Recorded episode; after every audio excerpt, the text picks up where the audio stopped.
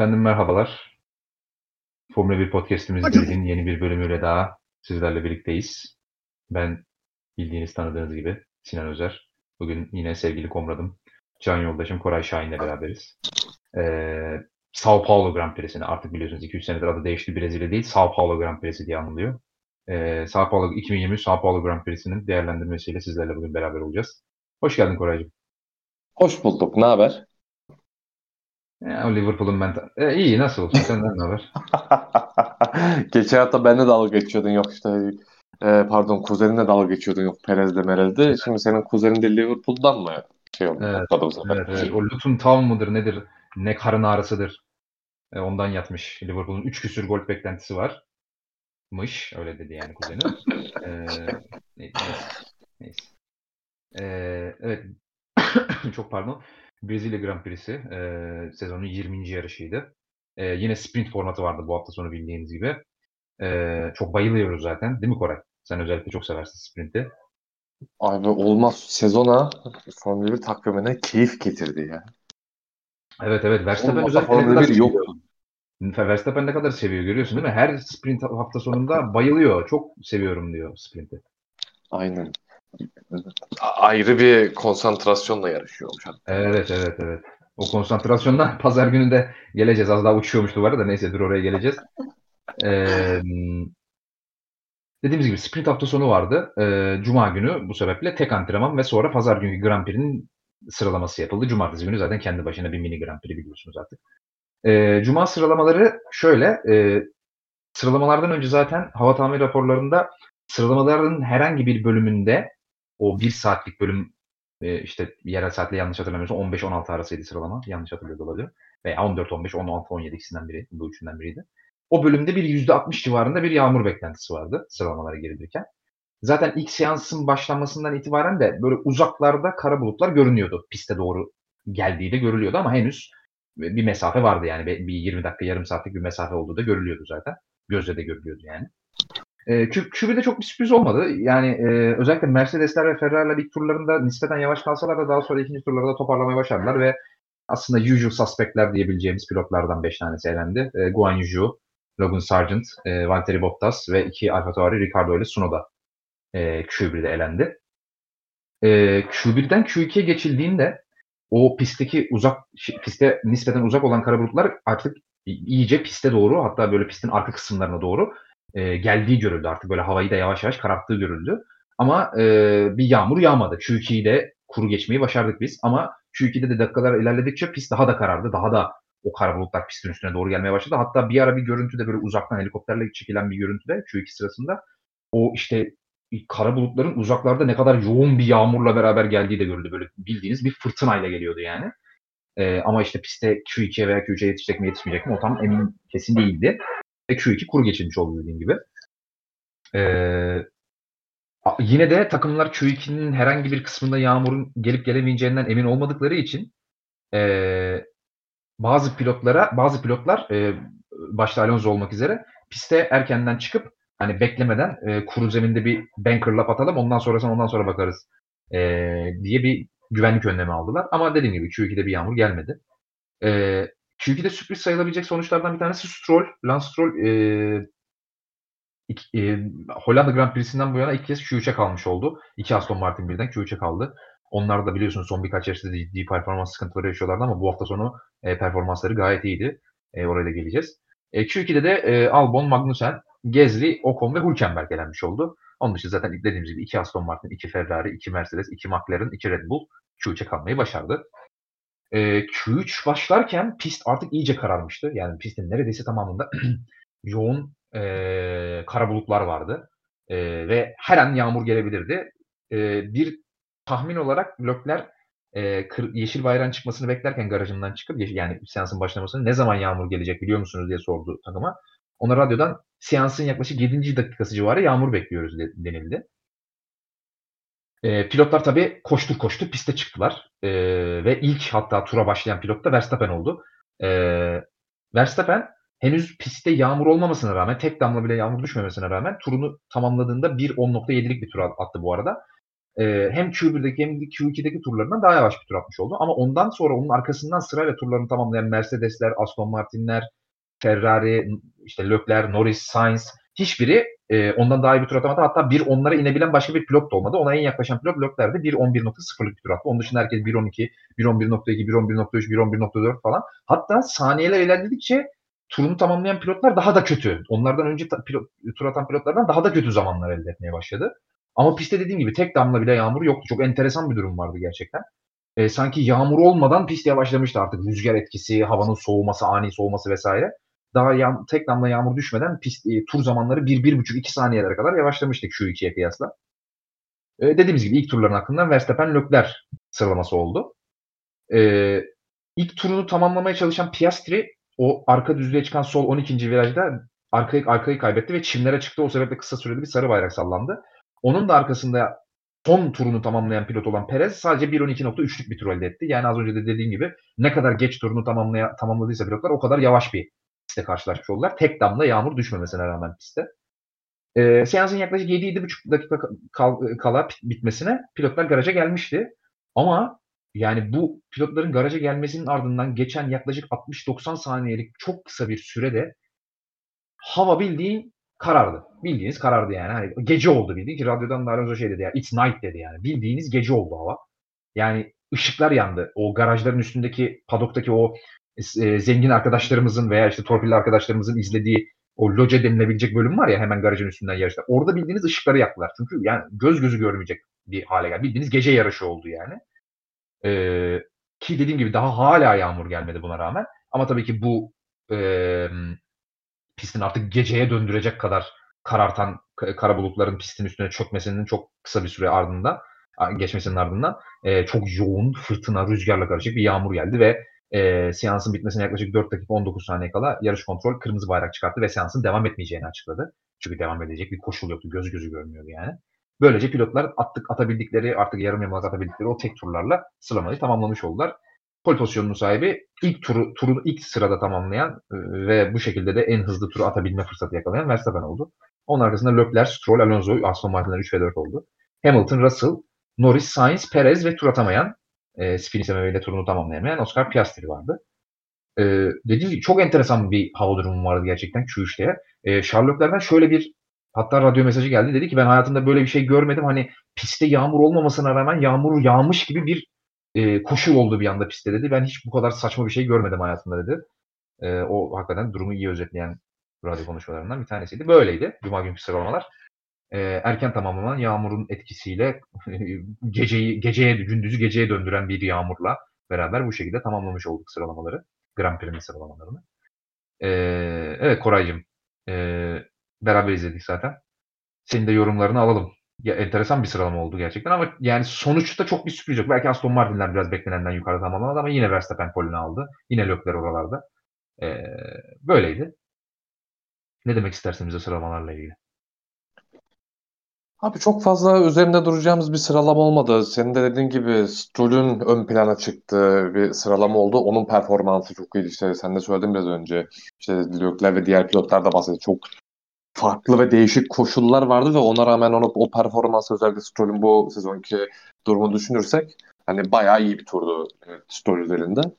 E, McLaren'lar benim beni biraz şaşırttı. Evet e, koşullar zorlayıcıydı ama yani normalde işte sıralama turlarında vesaire e, Red Bull'la vesaire e, yarıştığını görüyoruz ya da yakın olduğunu görüyoruz.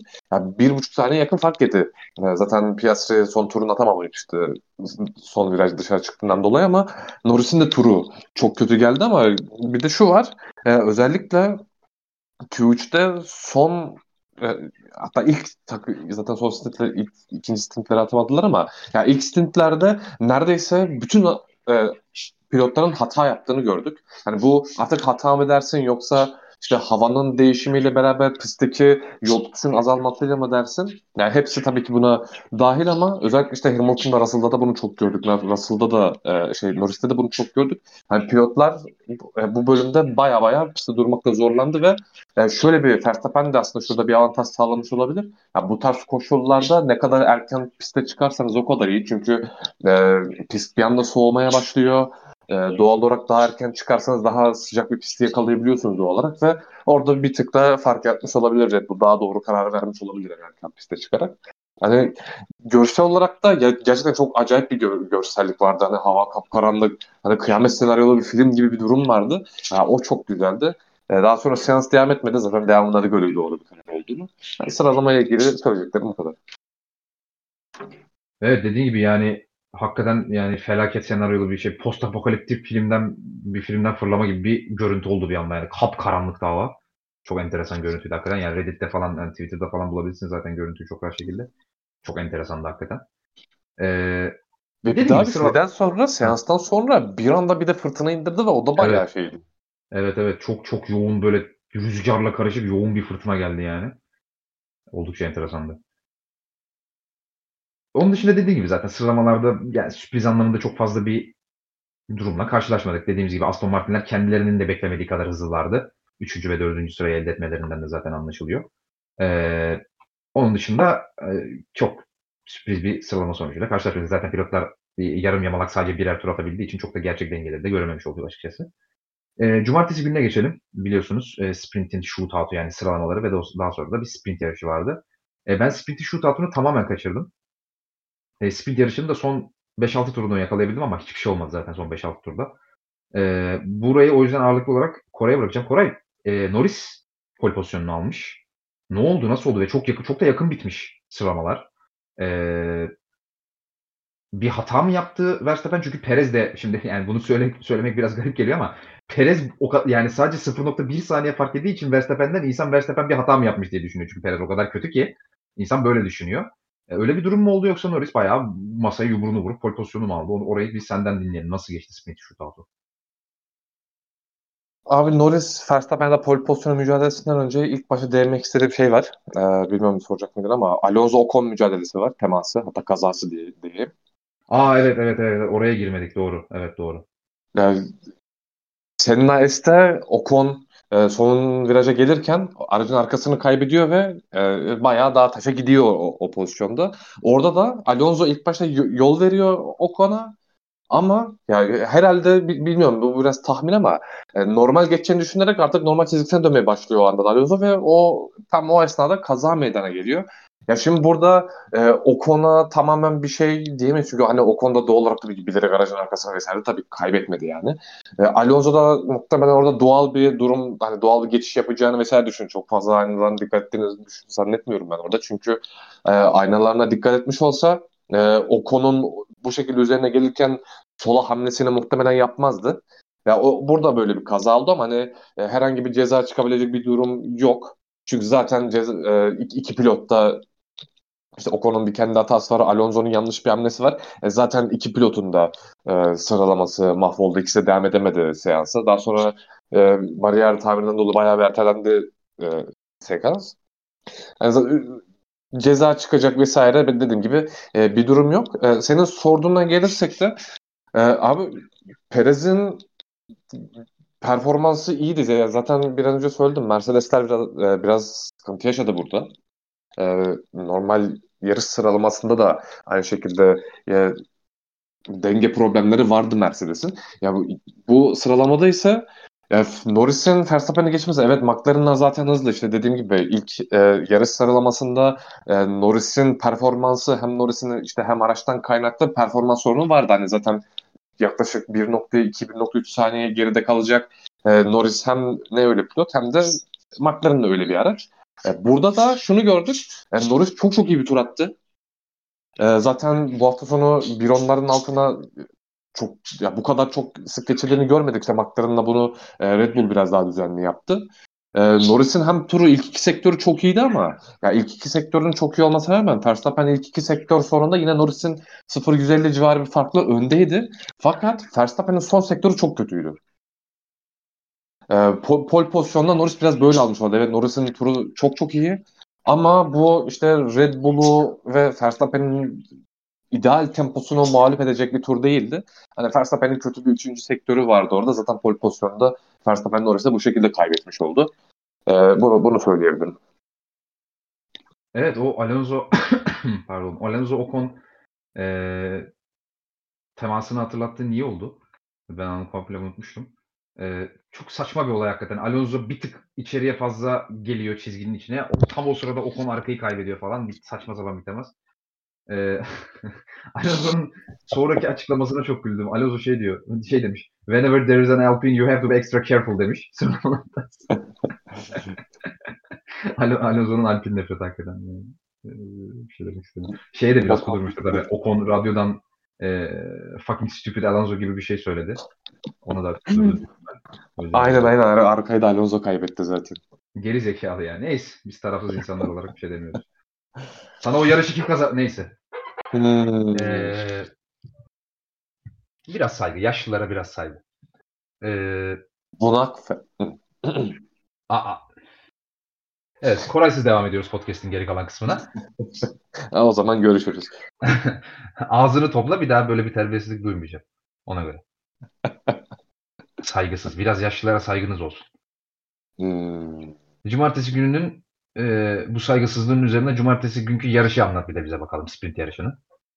Abi sprint yarışı ya ben şeyde de baktım işte Reddit'te Twitter'da falan da baktım baya baya beğenildi zaten şey yani sadece e, şey değil fena başlamadı aslında zaten işte Verstappen'dir e, Verstappen birinci sırada vesaire ama e, orada biraz Mercedes'lerden kaynaklı bir heyecan oldu. Çünkü işte ilk üç koptuktan sonra işte e, Perez öne geçti. Perez de Mercedes'leri geçti vesaire.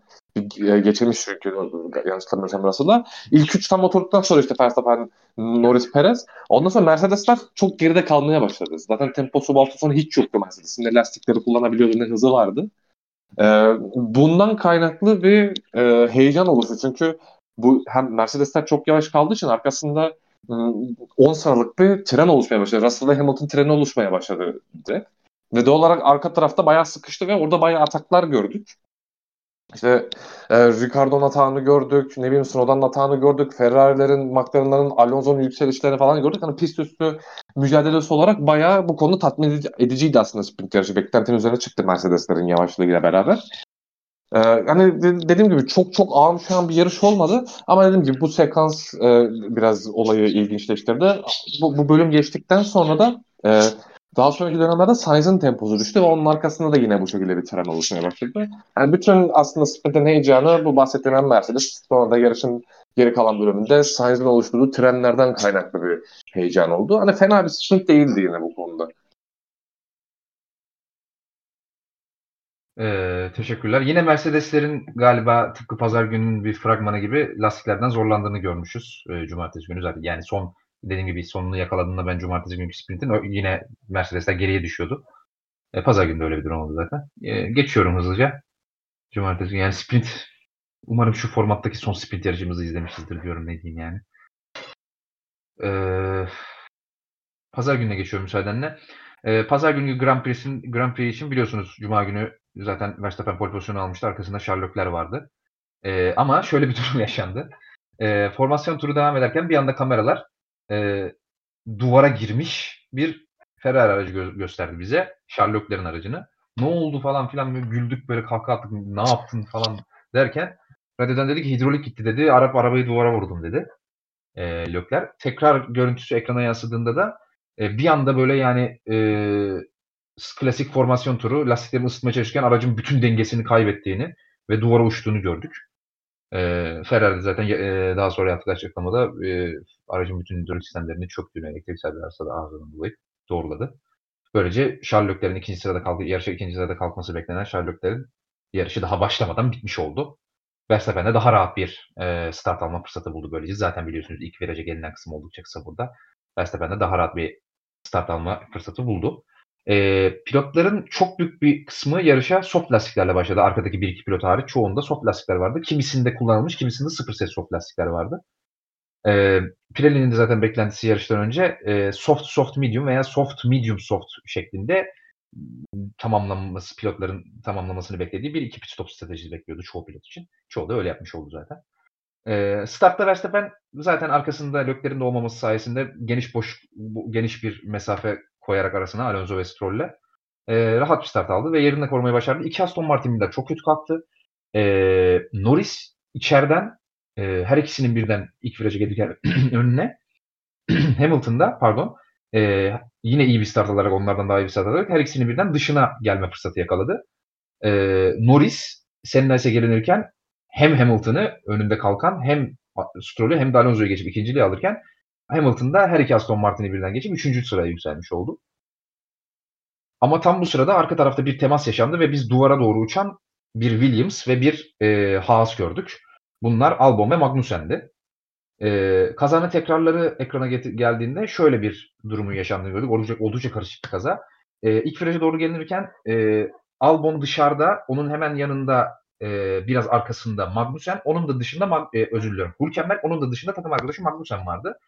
E, Magnussen tabii ilk viraja gelinirken daha iyi bir çizgi yakalamak için ve daha iyi bir boşluk bulabilmek için biraz dışarıya doğru açılınca takım arkadaşı Hülkenberg onunla Albon'un arasında sıkış, sıkış, sıkışmış ve e, e, o, o, o, o sıkışmadan kaçmaya çalışan yani Albon'la Magnussen'in arasında sıkışmaktan kaçmaya çalışan Hülkenberg Albon'a doğru gayri ihtiyar bir şekilde açılınca Hülkenberg'in sağ ön lastiği e, Albon'un sol ön lastiğine temas ediyor ve bu temasla beraber Albon bir spin atıyor. O spin atma o spini ile beraber Magnussen'e çarpıyor. Bu çarpma etkisiyle beraber Albon'un sol arka lastiği yerinden fırlıyor ve Hülkenberg'in aracına çarpıyor. Tabi Albon kendi spin atarken Magnussen'e çarptığı için ikisi birden spin atıp duvara doğru uçuyor. Daha sonra bu Albon'un fırlayan sol arka lastiği önce Magnussen'e çarpıp ondan sonra Magnussen özür diliyorum Hülkenberg'e çarpıp daha sonra Hülkenberg'in aracından fırlayıp sekip e, Ricardo'nun arka, arka kanadına çarpıyor. Onun arka kanadını kırıyor. Tam bu sırada Magnussen Albon'un ona çarpmasının etkisiyle önündeki Piastri'ye doğru uçup Piastri'nin arka kanadına çarpıp onun arka kanadında ve, ve tabanına hasar veriyor. Böylece Albon'la Magnussen yarış dışı kalıp Hülkenberg, şey, Ricardo ile Piastri'nin aracında da hasar oluşmuş oluyor. Böyle karma karışık, saçma sapan bir olay. Ee, ve tabii hem bariyerlerde oluşan hasar hem de hem pistin üstündeki araçların hem de onların parçalarının temizlenmesi sebebiyle bir kırmızı bayrak çıkartıyor. Yarış kontrol. Ee, daha sonra kırmızı bayrak periyodunun bitmesinin ardından yapılan incelemelerde bunun bir racing incident olduğu ve herhangi bir kazaya sebep olmadığı açıklanıyor. Böyle çok karışık bir olay. Umarım anlatabilmişimdir. Ee, Koray yorumlarını alalım. Sence bir kaza çıkmasına sebep var mıydı? Ee, bir de yani şeye çok güldük. Oraya da değinebilirsin. Yani Albon'un aracının Magnussen'den sekip e, şeyin Albon'un lastiğinin pardon Magnussen'den sekip e, gidip Ricardo'nun arka kanadına çarpıp onu kırmızı da gerçekten komikti. E, böyle Ricardo ve Ricardo'nun Piastri'nin Magnussen'in ve Albon'un yarışı mahvolmuş oldu kısaca. Bir kazayı değerlendirmeni isteyeceğim senden. Abi kazayı şöyle, kazayı şöyle özetlemek istiyorum. Ee, Fatih Terim'in bir röportaj sırasında platformdan düştükleri bir video vardı ya. Üç kişi falan platformdan tutmaya çalışıyor. Öyle bir kaza oldu abi. Ne, ne, nerede kim ne yaptı, nerede ne çarptı, o ona girdi, o onu tuttu bilmem bir sürü saçma sapan olay oldu. Oradan ona sekti vesaire ama ya bu kaza şeye çok benziyor. Geçen haftaki yarışta da bahsettik işte Verstappen, e, Perez, Leclerc kazasına çok benziyor. E, dışarıda Hülkenberg e, Magnussen'e doğru bir hamle yaptıktan sonra orada Magnussen sıkışıyor ve doğal olarak e, kaymak zorunda kalıyor. Orada Albon'u sıkıştırıyor. Hani geçen haftaki Perez e, Verstappen Leclerc olayına çok benziyor. Ceza açıklaması onun için çok normal. Hani e, cezalı bir durum yok yani. Öyle Ufak bir farkı burada daha fazla şehit verildi. Öyle bir fark var. A- aynen. Yani en azından şey pozisyon olarak çok bir e, farkı olan bir durum değil. E, çünkü Albon'un da aslında çok fazla gidecek yeri kalmıyor. Hani ya bu tarz pozisyonlarda ceza çıkmadığını görüyoruz. Geçen hafta da bahsetmiştik bundan ama ya mesela geçen haftaki bu e, Lökler e, Perez temasını başlatan aslında Verstappen'in hareketliydi, hamlesiydi. E, burada bu kazayı başlatan Hülkenberg'in hamlesi. Ya bu tarz durumlara bence biraz e, şey ya en azından bir ceza olarak değil de pilotlar arasındaki bu centilmenlik anlaşmasında vesaire buna daha fazla değinmesi gerekiyor bence. Çünkü iki haftadır bunun örneğini görüyoruz. Ee, dışarıda olan ya da içeride olan pilotun diğer pilotları sıkıştırınca ne kadar yani etki edebildiğini iki yarışta gördük. Hani kötü anlamda bir de. Ee, ya onun için bu bence en azından pilotlar arasında görüşülmesi gereken mevzu. Ee, ama şeyde burada Ricardo'ya çok yazık oldu. Ya bu hafta sonu bir de e, geçen hafta da bahsettik. Yani geçen hafta fena performans yok. Hatta bayağı iyi performans var da Alfa Tauri'lerin. Bu hafta da fena değiller. En azından iki pilotla birlikte puana oynayabilecek performansları vardı ama Ricardo'ya bu konuda e, yazık oldu. Ancak Alonso'nun başına gelebilecek bir şey geldi başına. Daha sonra zaten e, hatta burada bir de sadece o da etkilenmedi. Aynı zamanda kazadan sonra arkadan Piastri darbe yediği için aracın arka kanadı onun da kırıldı. Evet, Aynı zamanda tabanı da e, difüzör böl- bölmesinde de hasar olmuş. Onun da yarışı biraz mahvoldu. Evet, Albon çarpınca dengesini kaybeden Magnussen gidip Piastri'nin arka kanadına çarptı. Ona da GG buldu. Ya, yani böyle Fatih Terim'le saçma sapan düşmeli bir kaza. Yani ceza çıkmaması normal ama en azından pilotlar arasında bence çözülmesi gereken mevzu bu. Ee, özellikle e, dışta, dış taraftaki ya da iç taraftaki pilotun diğer pilotu sıkıştırma durumu en azından pilotlar arasında görüşmesi gereken bir şey yani kesinlikle. Evet, e, güzel özetledin kazayı. Aynı şey gibi bir kaza. İşte bir mahallede bir köy kahvesine gidersin, selamünaleyküm, çay ver dersin falan. Bir kavga gürültü bir insanlar dalmış falan filan dersin. İşte öyle bir kaza oldu hakikaten. E, 4 iki yerinde şehit, iki de hastanede şehit verdik Piastri ve Ricardo. E, böyle 4 DNF'le başlamış oldu yarış. Bir de şeyi de yani daha doğrusu Piastri ile Ricardo yarış dışı kalmadı ama hani kendi yarışlar o kadar yavaşlardı ki kendi içlerinde bir yer. Hatta bir tweet gördüm bugün çok güldüm. Ee, Avustralyalılar kendi saat diliminde yarışıyor diye böyle bir pis pis ekran görüntüsü atmışlar. Herkes önde bu ikisi apayrı bir yerde yarışıyor. Gerçekten öyle yarışlar hakikaten yani. Herkesten başka bir yarışlar. Ee, aslında 4 2 görünen, 2 görünmeyen 4 DNF çıktı o kazada. Bir de Lökler. Böylece zaten yarış daha ilk turunda, ilk turu bitmeden hatta 15 pilot aslında yarışta kalmış oldu. Ee, o dediğimiz gibi bir kırmızı bayrak periyodu çıkartıldı. E, yani başladı ve yaklaşık 20-25 dakikalık bir kırmızı bayrak periyodunun ardından yine standing start e, daha önce de gördüğümüz gibi kurallara uygun şekilde standing startla yarışın tekrar dördüncü turda kaldığı yerden başlayacağı açıklandı. E, startta Verstappen ve Norris tabii yan yana kalktı. Norris ikinciliği almıştı. Hamilton da üçüncü almıştı az önce söylediğim gibi. Verstappen, Norris ve Hamilton sıralaması vardı. E, Verstappen yine iyi bir start aldı. Norris getaway'de biraz yavaş kaldı ve ilk viraja gelinirken onun dışın dışarıdaki 3. sıradaki Hamilton'dan bir atak yeme tehlikesi yaşadı.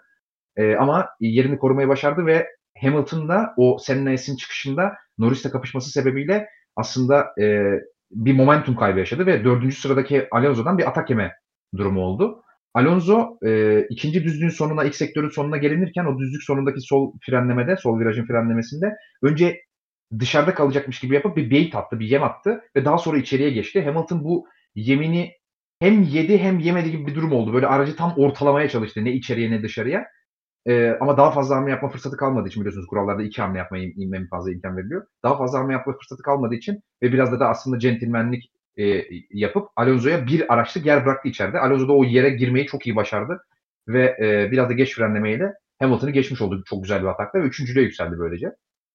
Daha sonra da zaten e, Hamilton'dan daha iyi bir temposu vardı ve yaklaşık e, 8-10 turluk bir mesafe içerisinde de farkı Hamilton'da 5 saniyeye kadar çıkarmayı başardı. E, dördüncü turda startta bunlar yaşandıktan sonra e, şunu da belirtelim. Yarışa zaten Norris 5. sırada kalkmasına rağmen daha sonra da ikinciliği aldı biliyorsunuz. Verstappen kullanılmış set soft lastiklerle başlarken Norris sıfır set soft lastiklerle başlamıştı. Böylece 3 turluk bir e, lastik avantajı da vardı ve restarttan sonra ikinci restartta yani ikinci startta sonra e, bu avantajı iyi değerlendirdi Norris ve e, DRS'sinde kalmayı da başardı Verstappen'in ve 7. turun sonunda 8. viraja 8. tura girilirken e, atak yapma fırsatı da buldu Verstappen'e ama Verstappen aracı ilk virajda Senna'ya girirken çok iyi konumladı. Tam ortada frenleme aldı. Böylece ne Norris'e dışarıda ne de içeride geçiş yapma fırsatı verdi ne de kendisinin ikinci e, yani ikinci DRS'ye girirken Senna'ya çıkışı çok fazla momentum kaybetmemesine sebep oldu. Çok iyi bir çizgiyle gerçekten o frenlemeyi aldı. Buna rağmen tabii ki ondan daha da dışarıdan dönerek nispeten bir tık da olsa daha iyi bir çizgiyle dönmeyi başaran Norris DRS'nin DRS'nin de katkısıyla e, ikinci viraja gelirken tekrar bir ikinci özür diliyorum. İkinci DRS'nin sonunda ilk sektörün sonuna gelirken az önce Alonso'nun Hamilton'ı geçtiğini bahsettiğim yerde tekrar bir atak yapma fırsatı buldu ama Verstappen içeriği kapattı ve Norris çok da atak yapacak kadar yanına gelemedi. Sadece aracın yarısı kadar yanına gelebildi. E, bu sebeple yine Verstappen ikinci DRS alanında da yerini korumuş oldu. E, bu iki hatanın ardından zaten e, Norris bir anda Verstappen'in arkasına düştü. Daha o aynı tur içerisinde 0.8-0.9 saniye gerisine düştü orta sektörde ve daha sonra da Verstappen farkı DRS mesafesinin üzerine çıkartmayı, 1.5-2 saniyede çıkartmayı başardı. Ondan sonra da zaten Norris yarışın sonuna kadar bir daha yakalayamadı Verstappen'i. E, yarışın ilk 14. 15. turuna gelindiğinde e, artık ilk stintin pilotlarının sonuna, son kısımlarına doğru gelindiğinde ilk performans kaybı yaşayan lastiklerde takım Mercedes oldu. Tıpkı cumartesi günkü sprint yarışında olduğu gibi. Ve e, az önce bahsettiğim gibi bu 14. 15. turlarda gelindiğinde Alonso'nun yaklaşık 4,5-5 saniyesine saniye gerisine düşmüş olan Hamilton arkasındaki takım arkadaşı Russell'la beraber bir Perez, Stroll, Sainz ve Gezli treni oluşturdu. Böyle altılı bir tren oluştu Hamilton'ın arkasında. Ee, Perez önce 14. turda 15. tura gelirken Russell'a bir atak yaptı ve onu geçti. Daha sonra da onun 3 tur ardından da 17'den 18'e gelirken Hamilton'ı geçti ve her iki Mercedes'i birden geçmiş oldu. Zaten bu sıralarda her iki Mercedes'in birden temposu ciddi şekilde yavaşlamıştı. Arkalarındaki Gezli, Sainz, Stroll ve Perez'e kıyasla. E, Perez böylece dördüncü sıraya yükselmiş oldu. Tabii Perez dördüncü sıraya yükseldiğinde önündeki Alonso ile yaklaşık 8-8,5 saniyelik bir fark vardı. E, tabii tempoları iyice düşen Mercedes pilotları arkadaki pilotları daha fazla e, hem daha fazla zaman kaybettirmemek için hem de arkadaki pilotların daha da fazla gerisine düşmelerini engellemek için Mercedes sırayla her iki pilotunu birden pite aldı. Önce Russell sonra Hamilton'ı. Bunu gören hemen camı kapatıyorum ezan başladı. E, ses gelmesin. E, bunu gören Red Bull tabii e, şampiyonadaki şu an en ciddi rakip hatta tek rakibi Hamilton olduğu için Perez'in beklemeden bir tur sonra Hamilton'dan Perez'i de pite aldı ve hem iki Mercedes hem Red Bull'dan e, şey e, Perez medium lastiğe geçmiş oldular. Ama medium lastiklerde de Mercedes'in temposu yine rakiplerine göre zayıftı. Hem Gezli'den hem iki Ferrari yani e, Sainz'dan tek Ferrari kalmıştı işte. Hem Sainz'den hem Gezli'den hem iki Aston Martin'den hem Perez'den daha yavaştı. E, öndeki pilotlar Alonso e, özür diliyorum. Verstappen, Norris ve Alonso pite girmek için çok acele etmediler. Onlar 20. turları biraz daha beklediler. Özellikle Verstappen ve Norris oldukça en geç pit yapan iki pilot oldu e, önde. E, Alonso Perez pite girdikten sonra ona yaklaştığını görünce yaklaşık yanlış hatırlamıyorsam 2 veya 3 tur sonra Alonso'yu da pite aldı Aston Martin. E, ve e, üçüncü sırayı en azından pist üstünde o anlığına korumuş oldular. Bu sıralarda ön tarafta az önce de dediğim gibi Norris zaten o atak iki atağını 8. turda iki atağını yapma fırsatı bulduktan sonra zaten DRS mesafesine çıktı Verstappen'in ve e, Norris gridin diğer tüm pilotlarından, arkasındaki tüm pilotlarından ortalama tempo başına yani tur başına yarım yarım saniye daha hızlı olmasına rağmen bütün yarış boyunca Verstappen de ondan bir tık daha hızlı olduğu için aslında çok enteresan bir durum oluştu. Verstappen Norris'ten daha hızlı, Norris gridin geri kalanından daha hızlı. Böyle başka bir yarış sürdürüyormuş gibi oldu o iki pilot. Ama onların arasında da bir mücadele yoktu dediğim gibi. E, yine yarışın bu orta kısmında bu ilk pitlerin tamamlanmasının ardından e, Mercedes yine dediğim gibi e, en hızlı lastikleri bitiren pilot oldu ve onların e, turlar ilerledikçe kaybettiği sıralar dışında zaten hiçbir aksiyon olmadı diyebiliriz neredeyse. Yani ta ki yarışın 50. turlarına 60. turlarına gelene kadar neredeyse yarışta hiçbir aksiyon olmadı dediğim gibi. Sadece sırayla yer kaybeden işte Stroll'e, e, Sainz'e, Gezli'ye vesaire yer kaybeden Mercedes pilotlarını izledik biz. E, Verstappen 56. tura gelindiğinde yarıştaki ikinci pit stopunu yaptı. E, ve e, bu sefer tabii pite girdiği zaman sırada yaklaşık yanlış hatırlamıyorsam 8-9 saniye civarı bir fark vardı Norris'te arka tarafta. Arkasındaki Norris'te. E, McLaren Norris'i bir 3 turda ekstradan pitte, piste tutmayı tercih etti. Medium lastiklerle. Çünkü e, belki bir güvenlik aracı çıkarsa e, güvenlik aracından faydalanıp Verstappen'in önünde kalabiliriz diye düşündü. Ama bu 3 turluk beklemenin ardından Verstappen farkı 4 saniye civarlarına indirince yani güvenlik aracı çıksa bile Norris'in Verstappen'in arkasında piste döneceği garantilenince e, McLaren olası bir işte bir eski lastiklerden kaynaklanan bir patlama vesaire bir şey, bir spin vesaire bir şey gibi bir durumu riske atmamak için, ikinciliğin garanti altına almak için Norris'i Verstappen'den 3 tur sonra 59'a pite aldı ve ikinci sıraya razı olmuş oldu aslında ve ikinciliklerini de garantilemiş oldular aslında Norris'e. Ee, Mercedes'leri geçtikten sonra e, Alonso'nun peşine takıldı Perez dediğimiz gibi. Önce ilk turların ardından, ilk pit stopların ardından zaten 8 saniyelik farkı 4 saniyeye kadar indirmişti. Daha sonra 2 saniyeye kadar da indirdi. Alonso çok zorlamadı bu lastiklerini. Daha sonra ikinci pit stoplarını birer tur arayla yaptıktan sonra çıkışta yaklaşık 4 saniye, 3.8 saniye civarı bir fark vardı Perez ile Alonso'nun arasında. Ee, üstelik de Alonso'da 0 set lastik, 0 soft lastik varken Perez'de kullanılmış set e, soft lastik vardı. Ama buna rağmen e, ikinci pitlerin ardından Perez e, yaklaşık 4-5 e, tur içerisinde bu 3.8 saniyelik yaklaşık farkı kapatıp Alonso'nun DRS mesafesine kadar geldi.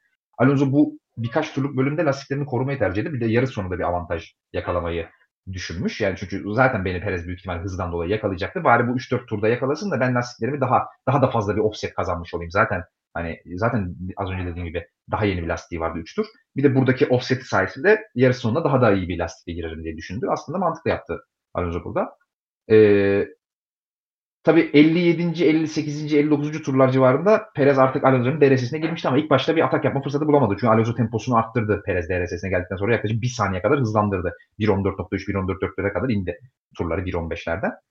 Ee, Perez 60 küsürüncü tur tam hatırlamıyorum 62-63 civarında bir atak yapma fırsatı buldu ama bu atağa şeye çok benziyordu. Ee, Norris'in 8. turda yarışın başında Verstappen'e yapmaya çalıştığı atağa ilk viraja girilirken çok benziyordu. Alonso Verstappen'le neredeyse aynı araç korumlamasını yaptı. Tam virajın ortasından frenledi. Böylece senin esin çıkışında ne çok ciddi bir dezavantaj elde etmiş oldu ne de e, Perez'e içeriden veya dışarıdan, dışarıdan atak yapma fırsatı vermemiş oldu. Üstüne üstlük bir de e, frenlemeye orta, pist, e, frenlemeye virajın ortasından başlayıp gitgide de dışa doğru açıldığı için e, Perez de aslında beklediği kadar iyi bir momentumla girememiş oldu Sennes'e. Böylece ikinci DRS alanında atak dahi deneyemedi Alonso. Yine bir racecraft e, şöleni izletti bize yani orada Alonso. Daha sonra ilerleyen turlarda o fırsat tekrar yakalayamadı Perez. Ta ki 70. turda sondan bir önceki turunda yarışın start finish düzlüğünde Perez içeriye doğru bir atak yapma fırsatı buldu. Oldukça da geç bir frenle içeriye daldı. Ve Alonso'yu geçmeyi başardı. Alonso tabii senin nesin çıkışında daha iyi bir momentumda, daha iyi bir çizgiyle bir geri karşı atak yapma e, fırsatı buldu. Bunu denedi ama e, Perez içeriği iyi kapattı ve Alonso çok da fazla yanına gelemedi. Böylece Perez ikinci DRS'den de üçüncü sırada dönmüş oldu ve aslında yarışın son turuna doğru girilirken de e, podyumu garantilemiş gibi görünüyordu. Yarışın son turuna gelirken bu sefer Perez'in kendisini bir önceki turda yaptığı şeyi Alonso DRS ile beraber denedi. Ama Perez kadar yakın değildi Alonso. İçeriye dalacak kadar bir mesafesi yoktu. Buna rağmen Perez çok içeriği kapattı ilk virajda. Çok fazla agresif bir şekilde içeriği kapattı ve Senna'si çok kötü dönmüş oldu. Çok kötü bir çizgiyle dönmüş oldu. Bunu tabii gören Kurt Alonso, Kurt Hoca hemen çok agresif bir dış çizgiyle tamamen viraj apex hızını bir kenara bırakıp tamamen e, çıkışı odak çıkışa odaklanan bir yarış, çizgi, yarış çizgisiyle beraber e, ikinci DRS alanına gelirken bu sefer bir önceki turdan çok daha net bir şekilde bir atak yapma fırsatı buldu ve daha frenlemeye gelmeden dışarıdan içeriği kapatan Perez'e karşı dışarıdan onun önüne geçmiş oldu ve frenlemede de aracı böyle tekrar ortaya doğru kolumlayıp Perez'in ona bir karşı atak, içeriden bir karşı atak yapmasını da engelleyip çok iyi bir şekilde yerini geri almış oldu Alonso.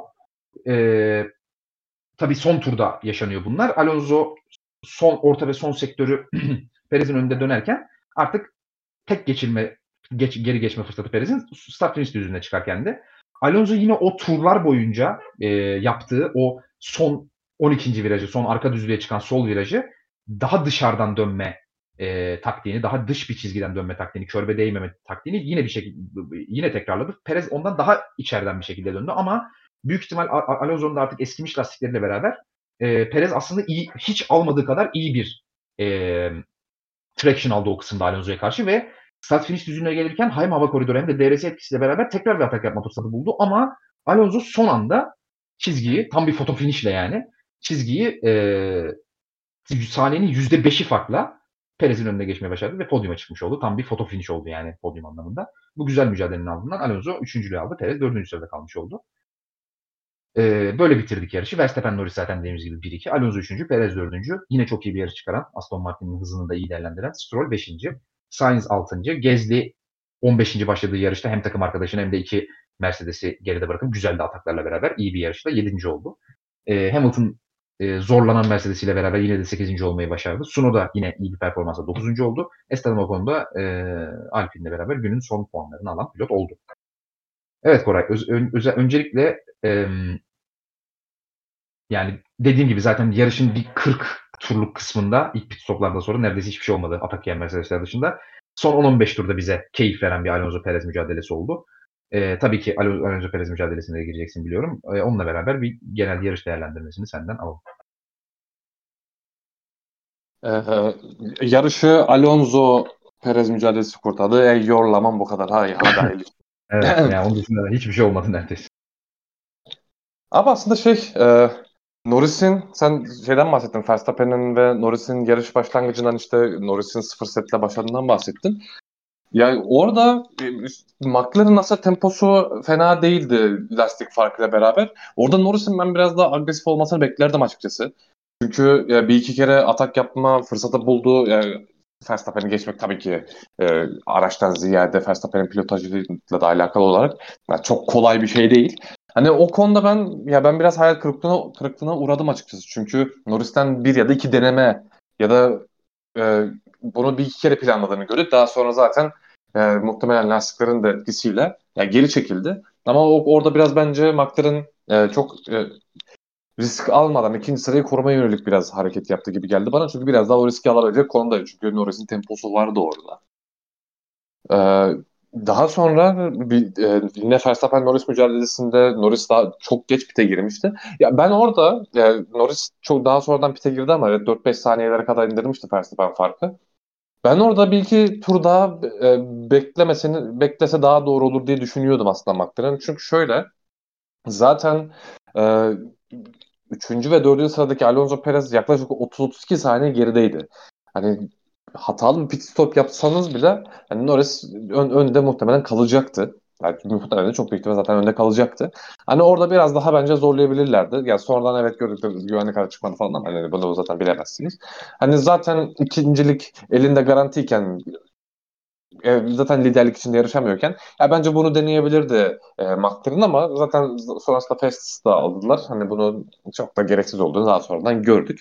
Hani o biraz e, ben soru işareti bırakmıştı yarış esnasında. Yani senin dediğin gibi e, biraz yine sprinte benzer bir şekilde Mercedeslerin temposundaki düşüklük biraz e, orta grubu belirledi. Çünkü hem Hamilton patır patır geçirdi ki biz hep bahsediyoruz. Yani Hamilton'ın lastikleri davranma konusunda göre en iyisidir belki diye. E, o çok sıkıntı yaşadı. Hatta telsizden e, harda geçmemiz gerekiyor diye bir şey, bir şey söyledi ki zaten bütün hafta sonu boyunca hatları kimse kullanmadı. Yani burada Mercedes bu konuda ne kadar performans alacaktı? O da çok büyük soru işareti. Hani genel olarak Mercedes için bayağı bayağı kötü bir hafta sonu oldu yarışın sonlarında hatta Russell'ı nedenini sen gördün mü Russell niye yarıştan çektiler? Ben onunla ilgili evet, e, oraya oraya değinmedim. Evet şey e, Russell 58 veya 59 57. turda şey e, garaja çektiler. Şey dediler overheating dediler. Yani anladığım kadarıyla güç ünitesinde bir aşırı ısınma olmuş diye tahmin ediyorum. Sadece overheating deyip geçtiler çünkü. Herhalde öyledir yani. Çünkü net böyle uzun bir açıklama işte şundan şundan vesaire diye bir açıklama çıkmadı. Sadece çektiler e, ısınmadan dolayı.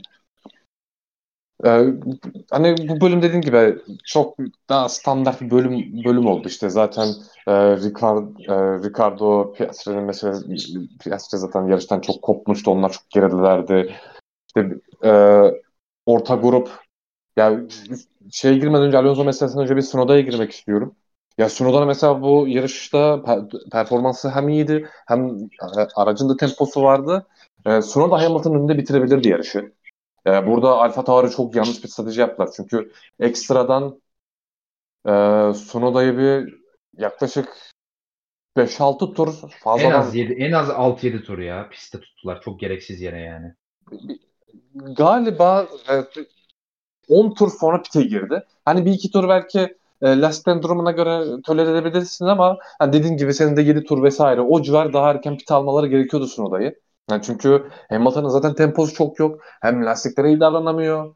Ee, yarışın sonunda da zaten Hamilton bu sorunu yaşadı. Çünkü e, Hamilton pite geldikten sonra kullanılmış set soft taktı ki zaten sıfır medlerle bile e, attığı 20 küsur turda çok zorlanmıştı Hamilton ki softlarla daha çok zorlandı, zorlandı yarışın son bölümünde. Orada mesela Alfa Tauri bunu kestiremedi. O çok büyük hataydı. Çok net bir şekilde sonra Hamilton'ın e, önünde bitirebilirdi yarışı eğer stratejiyi doğru yapmış olsaydı Alfa Tauri. Yani o konuda biraz sonra yazık oldu. E, yarışın en yani temel noktası da Alonso Perez mücadelesi ki abi. Yani biz şeyi hep e, görüyoruz. Yani Alonso mesela e, çok çok nasıl söyleyeyim ya sürekli Alonso'dan böyle ağım şam her zaman konuşulacak e, şey performanslar görmüyoruz. Şöyle, ya şimdi Alonso 10. sırada yarışırken ne bileyim işte e, 6. 7. sıraya yarışırken ya şu performansı Alonso'dan göremezsiniz. Ama podyumun kokusunu aldığı zaman neredeyse orta sektörde çok farklı çizgiler kullandı. Özellikle son virajı yeniden yarattı. Ee, daha iyi çekiş, daha iyi hızlanma. Çünkü derecede geçirmemek için bunu yaptı ilk frenleme noktasını verdi, viraja girişi verdi ama viraj çıkışını aldı her zaman orada. Ki bunu Hollanda'da üçüncü virajdı galiba. Oranın dönüşünü keşfeden de Alonso'ydu mesela. Yani bu tarz şeyleri farklı çizgileri ya da yeni şeyleri daha çok şu an gridde Alonso'nun çıkarttığını görüyoruz. Çünkü diğer pilotlar biraz daha e, ideal çizgide ya da işte agresiflik vesaire farkı olabilir ama hepsinin genelde ideal çizgide bunu yaptığını görüyoruz. Ama Alonso'nun e, atak planlama, savunma planlamada yani ne kadar üst, üst seviye bir pilot olduğunu bu yarışma özellikle son 20 tur yani direkt olarak Alonso'nun e, plan, yarış planlamasını izlemiş olduk aslında. E, virajların nasıl nereden gireceği, farklı çizgi olsun olmasın. Savunmada aracı nasıl konumlayacağı. Biraz sonra sen de söyledin, biraz sonra ben de değineceğim. İşte Perez'in mesela bir tur bile bunu, yani bir turunu geçti. Yani bir virajda bile yapamadı mesela Perez bunu. Ya bu konuda işte yarış plan, planı konusunda kafasında işte vesaire. Yani Alonso şu an griddeki muhtemelen bir, bir en, en iyi pilot. Yani şeyi söylersin işte yeteneği biraz köreldi vesaire diyebilirsin, yaşlandı diyebilirsin, refleksleri zayıfladı, her şey gelsin ama bu konuda ya asla Alonso'yu eleştiremezsin. Yani dediğim gibi ya tutup şimdi Alonso'nun bunları e, 10.luk, 7.lik vesaire için e, yarışırken bunu yaptığını göremezsiniz. Ama podyum kokusunu aldığınız zaman aldığı zaman Alonso'nun ne kadar farklı ve gridden ayrışan bir pilot olduğunu e, görebiliyorsunuz ki bunu işte özellikle biz 2012 özelinde çok fazla söyleriz Alonso özelinde. Ya onun için e, ya kariyerinin en iyi, en iyi yarışı diyemeyiz. Ama ya sezonun kesinlikle en iyi yarışını e, Alonso çıkardı. Bireysel performanslar olarak da çok çok ya sezon bu sezonun en e, özelinde yani tepeye koyacağımız bir performansı. Çünkü Perez Evet performans olarak çok büyük sıkıntı yaşıyor ama bu hafta sonu özellikle yarışın orta bölümünden sonra temposu çok çok iyileşti. O da yarışın ortasından sonra böyle yarışa adapte oldu. Çünkü e, seninle e, yarışı izlerken de konuşuyorduk. Yani yarışın orta bölümüne kadar Perez viraj dönmeyi bilmiyordu. Viraj dönemiyordu. Hem turları da iyi gelmiyordu bu bölümde. Daha sonra işte son bölümden sonra Perez'in bayağı temposu e, iyileşmeye başladı ve bu bölümde zaten şey yaklaştı. E, burada iki nokta var. Ve Alonso galiba e, 20 tur falan Perez Alonso'nun hava koridorunda gitti ve DRS mesafesinde gitti. En azından bir 15 tur falan gitti galiba.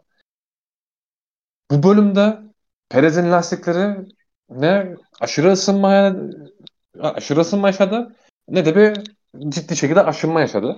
Ama e, Alonso ile kıyasladığınız, kıyasladığınızda Alonso'nun lastiklerine bakarsanız özellikle Alonso'nun sol ön lastiği hani dış taraftaki kabarcıklanmalardan bahsetmiyorum. Direkt orta bölümde artık aşınmalar çok çok net belli olmaya başlamıştı Alonso'da. Ve buna rağmen e, zaten e, bu e, son bölümlere doğru zaten temposu iyice düşmüştü ama işte DRS mesafesine gelmesine rağmen hem e, farklı çizgide Alonso e, geçilmemiş oldu. Farklı çizgi kullanarak e, daha iyi hızlanma e, sayesinde DRS bölümlerinde geçilmemiş oldu. Hem de ya Perez de bence e, hani biraz Perez'in olması da Alonso'nun şansında. Çünkü e, Perez zaten hani dediğim gibi e, performans olarak bu sene çok çok geride kalmış bir pilot ama e, Perez de mesela en büyük şeylerinden biri Perez asla atak planlayamadı Alonso'nun arkasında. Hatta birkaç bir şey denemeye çalıştı ama beceremedi. O da şöyle oldu. Çünkü Alonso özellikle işte son virajda bu farklı çizgileri kullan, kullandıktan sonra bu arada senin de aynı şey yapıyordu.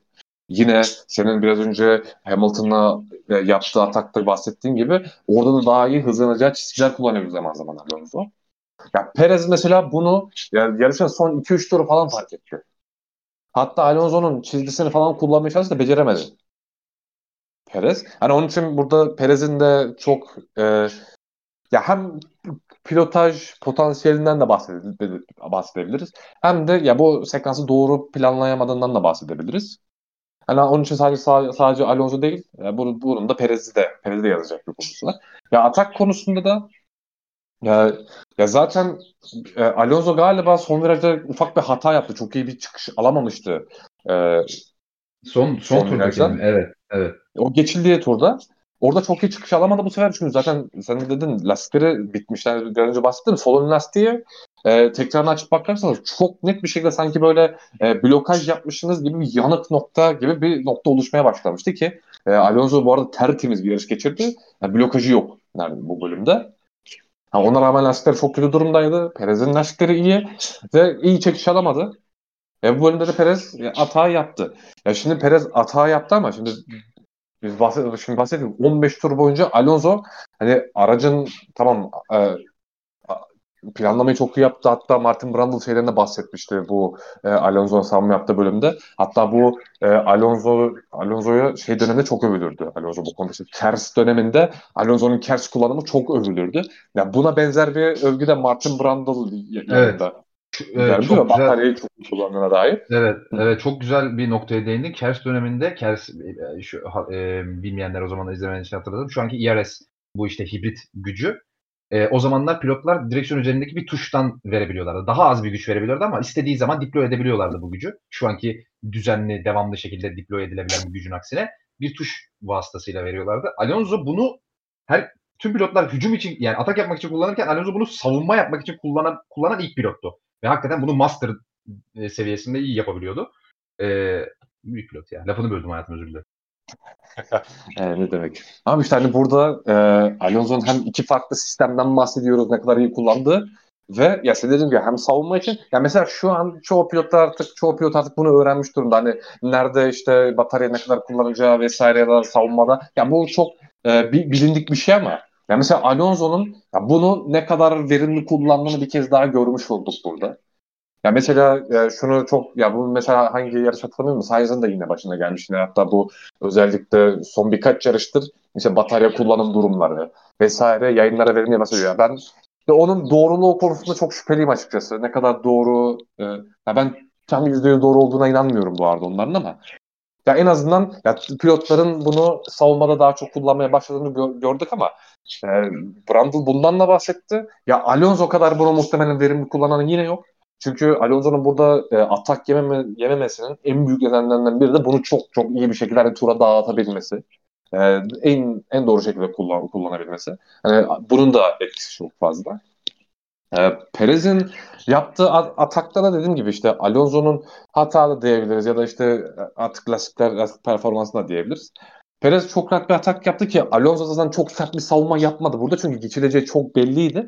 Ki orada da şunu çok net gördük. Alonso Senna S'ten sonraki DRS'yi kovaladı yani. O çok net bir şekilde belli oldu çünkü çok çok agresif davranmadı ondan sonra. Daha e, hızlanabileceği çizgi yakalamaya çalıştı. E, Red Bull aracın farklı or- orada atak yapamadı. Ama e, daha sonraki son tura girilirken de son virajda yine farklı bir çizgi kullandı Alonso. Ve burada e, Perez'in aracı konumlaması o kadar yanlış ki aracı ya ortalayıp ortalayabilseydi ya da çünkü daha sonrası S viraj olduğu için e, orada o kadar çizgisini daraltmasaydı Perez yine geçilmeyecekti orada.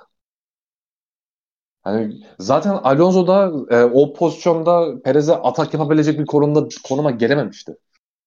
Yani sadece ufaktan bir kendine aynasında gösterdi ama hani ya Verstappen gibi geç frenaj bile o virajda ya o orada e, atağa yetmezdi. Hani Perez orada sakinliğini koramadı, koruyamadı doğru karar veremedi. De Perez'in yaptığı buradaki bu hatadan dolayı da Alonso e, devamında Perez'i e, geçmeyi başardı. Hani burada ya çok net bir şekilde ya kal pilot kalitesi farkını bence çok net gördük. Evet araç e, araç farkı da var ama yani burada en net bir şekilde ya biz hep şunun ayrı bazen ayrımını yapmakta zorlanıyoruz işte hani ulan araç çok iyi. Mesela özellikle Fettel'de bunu çok yaşamıştık. Fettel işte Red Bull'da e, çok çok iyi performanslar işte dört tane şampiyonluk aldıktan sonra daha sonra işte 2014 senesinde çok bocaladığını gördük ve devamında da aslında bunun çok çok e, değiştiğini görmedik. Devamlı Fetel geriye doğru gitmeye başladı ve asla o performansları veremedi. Yani sonradan dedik ki Fetel'in e, işte performansı iyiydi. İyi araçların kaynaklamış. Daha çok hani bu görüş oluşmaya başladı. Ya da işte hafta sonuna girildiğinde bir, bir pilot çok iyi performans verir. E, diğeri veremez ama işte bir sürü etken var. Kimin kimden daha iyi olduğunu evet yorumlayabilirsin ama çok çok yüzde yüz şey söyleyemezsin. Ya burada bu ayrımı e, bir pilot kıyaslaması yaparken çok çok iyi bir şekilde gördük. Ya bir burada aşağı yukarı 15 tur boyunca kendisinden çok çok daha hızlı pilota pilotaj ile nasıl savunma yapılacağını gösteren bir Alonso e, bir tur boyunca aldığı yeri savunamayan bir Perez gördük yanlış kararlarında. Hani iki pilot arasındaki gördüğümüz en iyi, göstergelerden biriydi ve yani sezonun en özel bence pilot performansını da bu şekilde Alonso'dan görmüş olduk. Yani yarışı da yani çok keyifli bir hale getiren, yarışın yarış genelinde bakarsan çok çok iyi bir yarış diyemem. Ama Alonso'nun savunması, Perez'in e, atak çalışmaları ya da işte yaptığı hatalar ya yarışı hem de bu bölümü gayet izlenebilir ve keyifli hale getirdi. Ya diyeceklerim e, bu kadar yani. Muhteşem bir pilot Alonso. Bu adamı orta bölümde izlemek bazen acı veriyor bana. Teşekkür ederim. Ee, yaklaşık iki, iki buçuk sene önce e, Alain Prost'un bir açıklaması vardı. İki senesi vardı. iki buçuğu var mı hatırlamıyorum. 2021'de olduğunu hatırlıyorum ama. Ee, bir açıklaması vardı. E, Alonso ile ilgili. E, kısaca okuyacağım. Bence Alonso griddeki en iyi pilot. Ee, yarış sırasında ki vizyonu ve hiç kimsenin göremediği şeyleri herkesten önce görebilmesi, e, lastiklere olan hassasiyeti ve onların nasıl bir durumda olduğunu çok iyi anlayabilmesi, araç hakkında yaptığı analizler ve bunları çok güzel bir şekilde dile getirip mühendislerle paylaşabilmesi her anlamda gerçekten muhteşem bir pilot demişti Alonso için. Ve kendisine de çok benzetmişti. Zaten bu söylediğimiz şeyler e, o zamanları bilenler için e, çok Prost'u anlatan şeyler. Yani Prost'un alameti farikaları bunlar.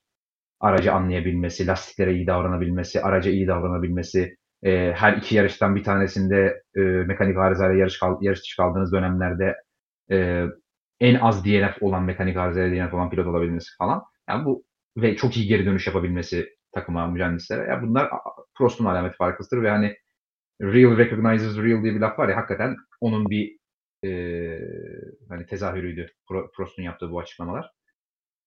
E, o aklıma geldi. E, üstüne bir de Perez yarıştan sonra e, bir açıklama yapmış. Demiş ki yani Alonso zaten sonuna kadar hak etti dedi. Çok iyi bir, çok e, yoğun bir, çok e, sert bir yarıştı dedi. Bir, bir savaştı dedi. Hatta battle kelimesini kullanmış. Elimden gelen her şeyi yaptım ama başarılı olamadım dedi.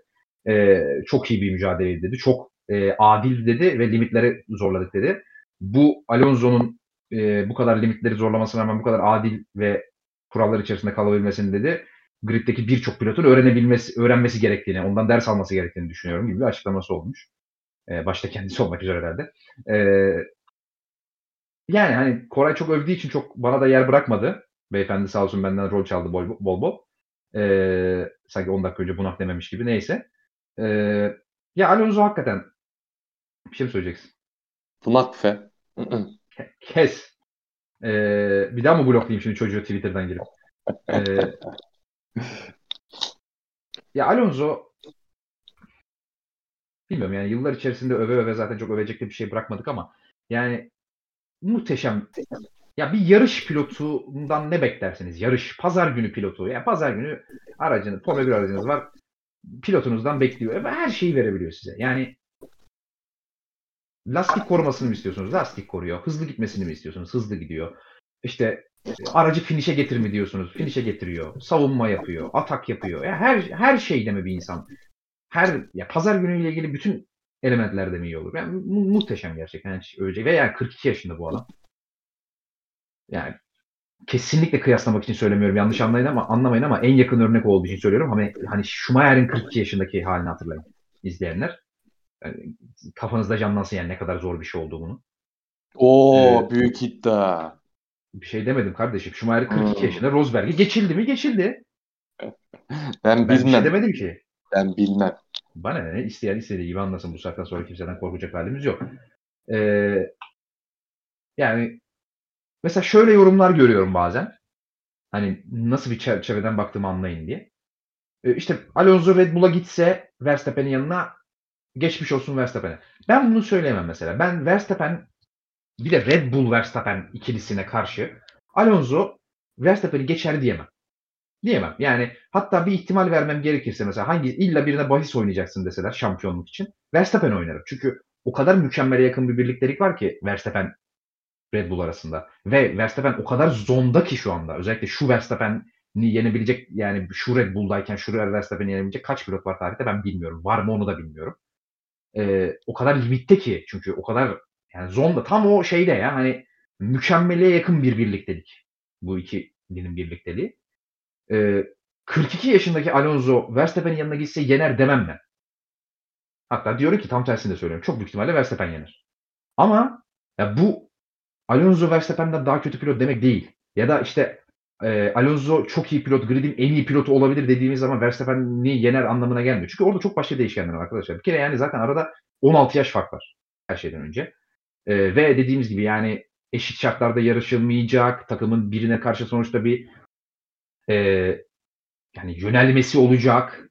Yani bunlar çok farklı yani biliyorsunuz hani anlatmaya gerek yok başta. Ama Alonso abi yani hakikaten ne diyeyim yani yıllar içerisinde söylemediğimiz ekstra bir şey kalmadığı için yani sürekli de papağan gibi aynı şeyleri tekrarlamak istemiyorum ama yani Ray, Koray da bahsetti. Racecraft konusunda yarış yani overtake planlaması, savunma planlaması, yarışın genel planlaması. Yani mesela hani kaç kere görüyorsunuz arkadaşlar mesela pitten çıktığı zaman arkasındaki pilotla birkaç saniye fark varken o, o birkaç saniye farkı kapattırıp DRS'sine sokup sırf yarış sonunda 3-4 tur lastik avantajına sahip olayım. Ya bunu düşünebilen kaç pilot görüyorsunuz Alonso dışında? Düzenli olarak bunu yapabilen üstelik bile yani. Hani ya bunlar çok başka şeyler. Çok başka şeyler. Yani e, Racecraft konusunda ben bunu tweetinde atmıştım. Tarihte ben Schumacher ve Prost'la beraber gördüğüm en iyi, en iyi pilot. Sırasız söylüyorum bunu. Hala bir sıraya koyamıyorum çünkü Schumacher bu konu yani Racecraft konusunda korkunç iyi bir pilottu. Yani korkunç iyi bir pilottu yani. Ee, yine aynı şekilde Prost öyleydi. Hani e, yani muhteşem. Alonso günümüzün günümüzde bir de bu hani kaybolan bir sanat. Kaybolmaya yüz tutan bir sanat. Yani onu bize defalarca gösteriyor. Özellikle de Kore'nin dediği gibi zaten ön tarafta da yarışma mücadele fırsatı bulduğu zaman daha böyle podyum ve galibiyet için yarışma fırsatı bulduğu zaman daha da bunu e, sık gösterebiliyor. Ee, alo, hani yani yani ne diyeyim yani, özellikle de bunu 42 yaşında yapabilmesi yani muhteşem gerçekten. Yani maalesef Koray Düş şöyle bir şey söyledi. O tabii beni kızdırmak için söylemişti de. E, şöyle bir şey söyledi ama doğru bir şey söyledi aslında. Yani mesela 15-20 sene sonra, 30 sene sonra falan bakıldığında e, Verstappen, Hamilton, hatta Vettel daha fazla hatırlanacak çok büyük ihtimalle Alonso'dan. E, işte iyi, iyi pilotlar sayıldığı zaman. Çünkü Alonso'nun yaptıkları hani kağıt üzerinde gözükmeyecek. Sonuçta şöyle gözükecek kağıt üzerinde bilmeyenler için. İşte 2005-2006'da şampiyon oldu. E, ondan sonra 2007'de son yarışta kaybetti. 2010'da son yarışta kaybetti. 2012'de son yarışta kaybetti. Ondan sonra da zaten bir daha 2013'ten sonra yarış bile kazanamadı. Çok büyük ihtimal hani eğer öyle olursa. Böyle anılacak. Orta sıra ve arka sıra takımlarında yarışta olarak görülecek. Ee, ya bu hakikaten insanı üzüyor çünkü gerçeğin olmadığını biliyoruz biz. Ee, ama izleyebildiğimiz için de şanslıyız. Ee, Koray da zaten cümlelerini öyle bitirdi. Hani keşke yani bu yıllardır, 10 senedir bu kadar arkalarda izlemesek onu ama yapacak bir şey yok. Formula 1 böyle bir spor yani. Her sene ya bir ya iki en fazla 3 tane takım yarış kazanabilecek araca sahip oluyor. Ee, bazen bir tane takım hiçbirini yanına yaklaştırmıyor bu sene olduğu gibi. Yani yapacak bir şey yok maalesef. Şartlar böyle. Alonso'nun kendi suçu da var burada. Defa, yani defalarca anlattık kariyer seçimlerindeki yanlışları. Tabii ki şanssızlıkları da çok fazla. Ee, ama yani böyle. Formula böyle bir spor. Aracınız iyi olmadığı sürece işte bizim burada yerden yere vurduğumuz Perez'in Perez'le üçüncülük için kapışıyor, kapışıyorsunuz. Yani böyle oluyor. Yapacak çok başka bir şey, çok fazla bir şey yok dediğim gibi. İşte böyle ara sıra böyle performanslarla kendini hatırlatıyor. Biz de mutlu oluyoruz Alonso'cular olarak. Böyle yani çok daha uzatırım ama büyük pilot Alonso. Çok büyük pilot. Ee, bir yarışla ilgili zaten çok daha fazla değinmek istemiyorum. Yani Koray da anlattı zaten. E, Mercedes'lerin ekstra bir kötü performansı vardı. Hatta Toto Wolff en kötü hafta sonlarımızdan bir tanesi. Hatta sezonun en kötü hafta sonu bizim için dedi. Hiç beklemiyorduk bu kadar kötü bir lastik performansı almayı dedi. Yani dersler çıkaracağız dedi. Mercedes'in kötü sezonu daha da kötü şekilde devam ediyor ve hani üstüne üstlük sezonu böyle bir bir, bir umutla kapatma imkanı hani Hamilton belki şampiyonada ikinci olursa böyle bir hani iyi bir notla kapa, notayla kapatma imkanları vardı. O da bu yarışla beraber iyice tehlikeye girmiş gibi görünüyor. Ee, Perez'in dördüncü, Hamilton'ın sekizinci bitirmesiyle beraber.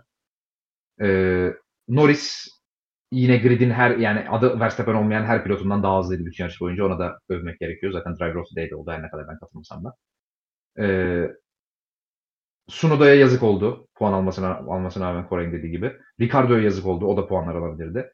E, Gezdi çok iyiydi. E, gerçekten gayet iyi bir performans sergiledi. Gayet iyi bir temposu vardı. Yedinciliği sonuna kadar hak etti.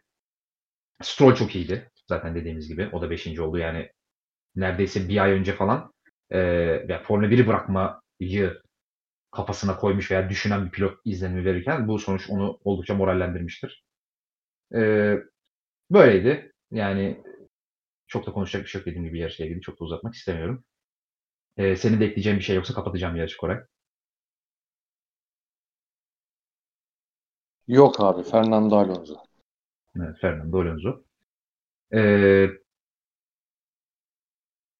bir zaten triple header olduğu için yine sadece 5 günlük bir ara vardı hafta sonuna girmeden önce yarış arasında. Yine çok fazla bir haber çıkmadı aslında. Pilotlar ve takımlar zaten e, pistten piste yolculukla meşguldü. E, değinmek istediğim bir konu geçen podcast'te de bahsetmiştik. Albert Fabrica'nın ağzından bir türlü çıkar, çıkarmadığı bir bakla vardı. Kendisinin canını çok sıkan. E, şöyle bir gelişme yaşandı. E, dedi ki ka- sebep olduğum karışıklık için ve canını sıktığım insanlar için şey sebep olduğum karışıklık için özür diliyorum. E, yapmamam gerekiyordu. E, keyfini kaçırdığım insanlar için insanlardan da özür diliyorum dedi. Yine hiçbir açıklama yapmadan konuyu kapattı aslında. Ne demek istediği, canını sıktığı insanlar kimdi? Nasıl bir spekülasyon yarattı da bu özür dilemek zorunda hissetti kendini hiç bilmiyorum. Yani hala hiçbir bilgimiz yok ve büyük ihtimal konu kapandığı için de bunu da öğrenemeyeceğiz yani. En azından yakın bir ortada vadede saçma sapan bir konu. Saçma sapan bir şekilde iki hafta hayatımızı meşgul ettikten sonra, Formula 1 gündemini meşgul ettikten sonra kapandı böylece. Hiçbir bilgi alamadan. Ne yaşandı bilmiyoruz yani. Ee, hani bir tahmin de yok dediğim gibi. Yani hiç hiçbir şey bilmiyoruz gerçekten ve büyük ihtimalle öğrenemeyeceğiz yani.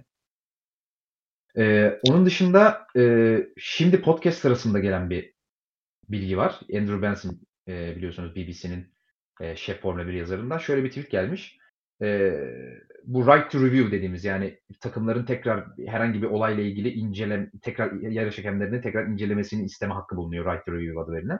E, Amerika Grand Prix'si ile ilgili e, bir e, bu talebini kullanma kullanmış Haas. E, resmi bir talepte bulunmuş incelenmesi için. İncelenmesini istedikleri konuda e, 6. virajdaki, kotadaki 6. virajın e, olası track limit e, aşımlarıyla yani pist, pist sınırı aşımlarıyla ilgili e, çarşamba günü İngiliz Britanya saatiyle UK saatiyle saat 2'de yapılacakmış bu görüşme ve Red Bull, Aston Martin ve Williams çağrılmış Haas'ın yanında. E, enteresan bir gelişme gerçekten. Biz dediğim gibi podcast'teyken oluyor bu. E, bu haber düştü. Daha ekstra takımlar da çağırabilir bu arada. Andrew Benson ilk tweet'i bu. Belki devamında daha da enteresan şeyler öğreniriz. E, yarışın üzerinden haftalar geçtikten sonra e, böyle bir info gelmesi de enteresan. E, bir şey çıkar mı bakalım yani. E, yarış hakemlerinin gözünden kaçan bir şey yakalamış olabilir Haas. Zaten e, eğer hatırlarsanız bilmiyorum podcast'te değindik mi ama belki de değinmemiş olabiliriz yani gözümü e, eklemeyi unutmuş olabiliriz. Haas o hafta sonu da çok ciddi şikayetçiydi. Yarış sonrası da çok ciddi şikayetçiydi. Yani pilotların çok fazla pist limitine pist sınırını aş, aşan pilot yani e, track limiti aşan pilotlar olduğunu ama çoğuna ceza verilmediğinden şikayetçiydi. E, herhalde bu geçen süre içerisinde de incelemelerini kendi görüntü ellerindeki görüntülerle beraber yapıp bir itiraz e, resmi bir itirazda bulunmayı haklı görmüşler. Bakalım ne çıkacak tekrar söylüyorum. Red Bull, Aston Martin ve Williams bu görüşmeye çağrılmış. Şu an çağrılan takımlar bunlar. Daha başka çağrılan takımlar da olabilir. E, çarşamba gününe kadar. E, onun dışında zaten bir yani benim önüme düşen bir haber olmadı. Dediğim gibi bu hafta. E, Koraycığım sen, sen, senden bu konuyla ilgili bir yorum alalım. Dediğim gibi Haas'ın zaten o hafta sonunun sonunda da bir itirazı vardı. Ama yeni resmi itirazları yeni geldi. E, bu üç takımın çağrılması belki çağrılacak ekstra diğer takımların da olması enteresan bana şey izlenimi yarattı biraz. E, yarış kontrol ve FIA'da yarış kontrolde ve FIA'da hani bu işin bir e, doğruluk payı olabileceği izlenimine kapıldıklarını anlıyorum ben bu takımların çağrılmasından. E, sen nasıl yorumlayacaksın altından bir şey çıkar mı sence? Ee, abi sonucu bilemeyiz ama ya Haas'ın bu girişimi ya boş bir girişim değil bence. Çünkü ya yarışın üstünden iki hafta geçti. Yani üstüne eğer ellerinde bir e, veri ya da bir ya bir şey keşfetmemiş olsalar bence böyle bir girişime girişimde bulunmazlar. Ya çünkü bir de ya şöyle bir şey var. E, ya pist limitlerini evet haftalardır hatta bütün sezon boyunca işte konuşuyoruz ama ya genelde bu pist sınırları e, belli başlı yerlerde daha çok e, takip edildiğini görüyoruz. Zaten işte e, nasıl söyleyeyim? Hani daha hızlı, işte dışarı açıldığında direkt sana avantaj sağlayabilecek vesaire e, belirlenen birkaç virajda daha çok e, tespitlerin yapıldığını ya da takiplerin yapıldığını görüyoruz. Hani burada farklı bir şey Haas keşfetmiş olabilir. Yani onun için ben e, altının boş bir şey olduğunu çok zannetmiyorum ama yani kesin bir şey söyleyemem tabii ki. Göreceğiz. E, pardon abi kulaklığım çıktı. Ya şöyle bir durum var ya ben açıkçası şey beklemiyorum. Hani e, tutup buradan e, bir yarış cezası vesaire çıkacağını zannetmiyorum. Çünkü ya şöyle bir durum var. Ya şimdi evet takımlar e, takımlar işte hafta sonu bildirirler, her hafta bildirim gönderiliyor. İşte pistte nasıl davranılacağı vesaire. Yani her haftadan her hafta değişen şeyler var ama bu sonradan işte şu ana kadar herkesin gözünden kaçırdığı bir şey. Evet bir itiraz olabilir ama ya ben hani çok çok büyük avantajlar sağlanması e, ya da işte bütün yarış boyunca bir pilotun ya da bir aracın vesaire aynı şeyi yapmış ve bütün yarışı böyle geçirmiş olması gerekiyor ki hani ceza çıksın çok çok büyük avantajlar sağlan, sağlanmış olsun. Yani bu tarz durumlar olmadıkça ya ben çok bir şey olacağını zannetmiyorum ama bakalım göreceğiz. E, teşekkürler. E, katılıyorum bu arada yorumlarına. E, ufaktan kapatalım. Konuşacak ko- çok konumuz da kalmadı. Senin değinmek istediğin bir şey var mı? Ee, bir, bir fabrika meselesinde bir şey söyleyeceğim abi. Tabii ki. Ee, galiba Helmut Marko'ydu. Fabrika özür diledikten sonra bir aç- açıklama yaptı. Herhalde Marko'ydu. Yani tam şu an hatırlayamadım doğru net bir şekilde Hemen sen ama. konuşurken ben bakıyorum doğrulamak için. Ee, şey demişti. Bu spekülasyonları Alonso çıkarıyor tarzı bir şey söylemişti. Yani bunu Alonso yapmış olabilir tarzı bir şey söylemişti. Ya Helmut Marko ya da birine iddiasıydı. Tam şu an net Şu hatırlamıyorum ama böyle bir şey düştü. Söylediğin açıklamayı gördüm şu anda. Ee, açıklamaya bakıyorum. Hakikaten ben bunu nasıl kaçırdım bu arada? Ben bunu görmemişim. Ee, Helmut, Helmut Marko söylen- mi? haberi haberi okuyorum. Helmut Marko söylentilerden Fernando Alonso'yu sorumlu tuttu. Ee, fabrikanın tweetine cevap olarak yollanan sessiz olma emojisiyle birlikte Fernando Alonso'nun Red Bull'a geçeceği söylentileri ekrandan da şey niye? Bence söyle ha, bence söylentileri bizzat Alonso başlattı. Ee, bu olay Alonso'nun kendi ülkesinden basın mensuplarını gridde bir hava yaratmak için ilk kez kullanması değil. Hmm, Helmut Marko. Ee, Alonso'nun başlattığını. Yani e, yapmamıştır diyemem bu arada. Yani eşeğin aklına Evet. için yapmamıştır diyemem. Abi bak biraz önce çok fazla Alonso övdük. Şimdi biraz da Alonso geleyim. Ama Alonso'nun ya en kötü huyu olabilir. İşte basını kullanır, başka şey. İnanılmaz ya çok garip derecede manipülasyon yapmaya çalışan ve bunu iyi yapamayan bir adam. Alonso. Ve hani şuna da sen de söyledin. Hani Helmut Marko tamam o da mesela bazen çok boş konuşuyor, saçma sapan şeyler söylüyor ama ya burada mesela Helmut Marko söylemesine rağmen ya Alonso bunu yapmamıştır diyemeyiz.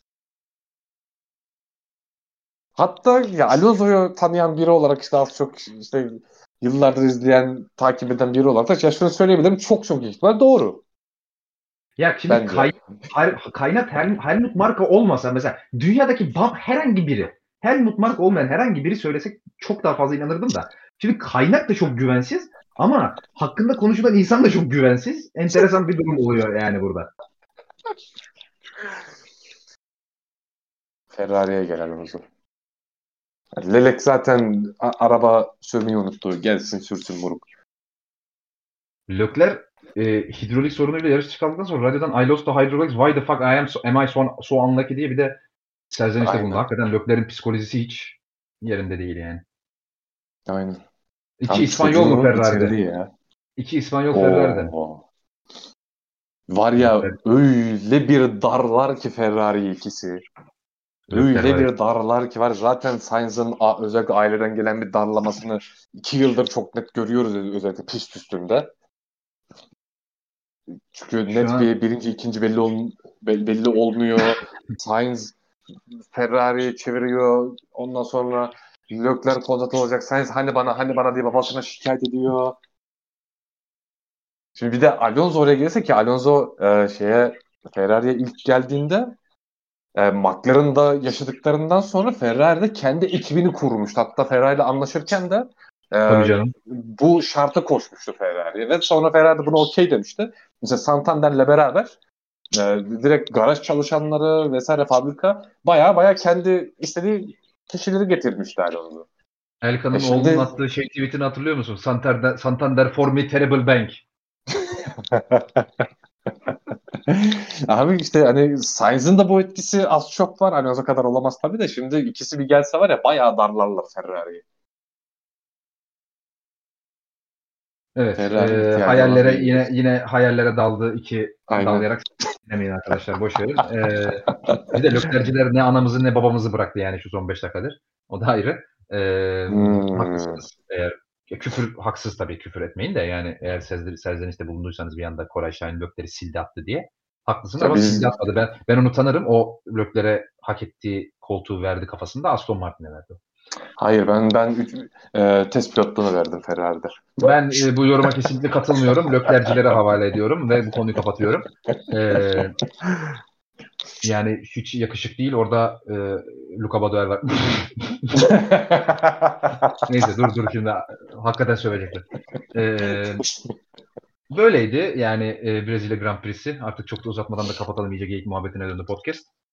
Yani sezon sezonun 20. yarışını geride bıraktık. İki yarış kaldı bildiğiniz gibi. Las Vegas'a gidiyoruz. Bir haftalık aranın ardından ilk kez gideceğiz. Bir akşam yarışı çok merak ediliyor ne olacak ne bitecek. Çünkü stripte yarışacağız bildiğin yani bildiğiniz caddede. Sokakta yarışacağız ve e, akşam yarışı akşam çok soğuk oluyor bu mevsimde Las Vegas. E, 9 8-9 dereceler falan bekleniyor yarış sırasında. Enteresan bir durum olabilir yani. Merakla bekliyoruz bakalım. E, sezon zaten biliyorsunuz Verstappen hep şampiyon, hep şampiyon, hep Verstappen şeklinde devam ediyor yani. Tatlı bir düzen vardı hakikaten. Tam askere giderken yine Verstappen şampiyon oldu. Böyle bir böyle bir sezon. Verstappen hep şampiyon. hakikaten böyle bir sezon yani. Verstappen Abi ben sana bir şey soracağım. Ha, Tabii. sen ondan sonra Ee, Las Vegas'ta en büyük vurgunu hangi pilot yapar? Ee, vurgun derken pist üstünden bahsetmiyorsun anladığım kadarıyla. E, tabii ki, tabii ki. Masa üstünden bahsediyorsun anladığım kadarıyla. E, aynen Yani öyle. En kaybedecek olanı söyleyeyim. Stroll babanın para, babayın paraları bir güzel yer moruk. Ya afiyette bir 100-150 bin 100-150 k yer. Tamam mı? Sonra da, sonra da benim niye hiçbir şeyde şansım yok diye bir güzel alır lökleri yanına içerler. Bak çok güzel içerler. Tamam mı? Ee, en çok kazanan da Alonso 500 dolarla bir şeye oturur slot makinesine. 1000-2000 falan yapar. Benden bu kadar limitleri zorlamayalım der kaçar.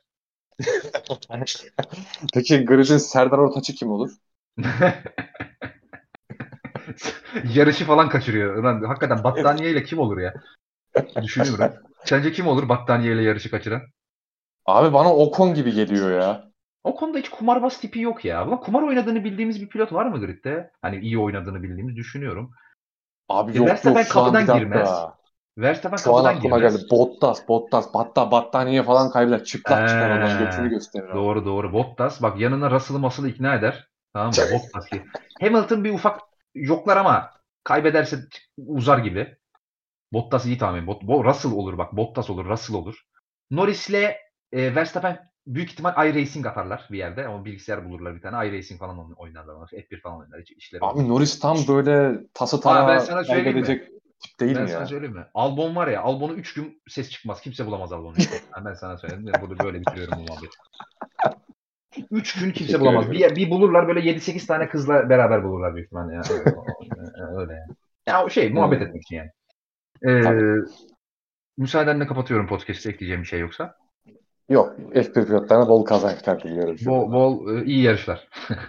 Ee, dediğimiz gibi bir hafta aranın ardından strip'e gidiyoruz. Bakalım ne olacak. İlk kez yarışılacak burada. Ee, evet. Cümle kurmayı unuttum bir anda.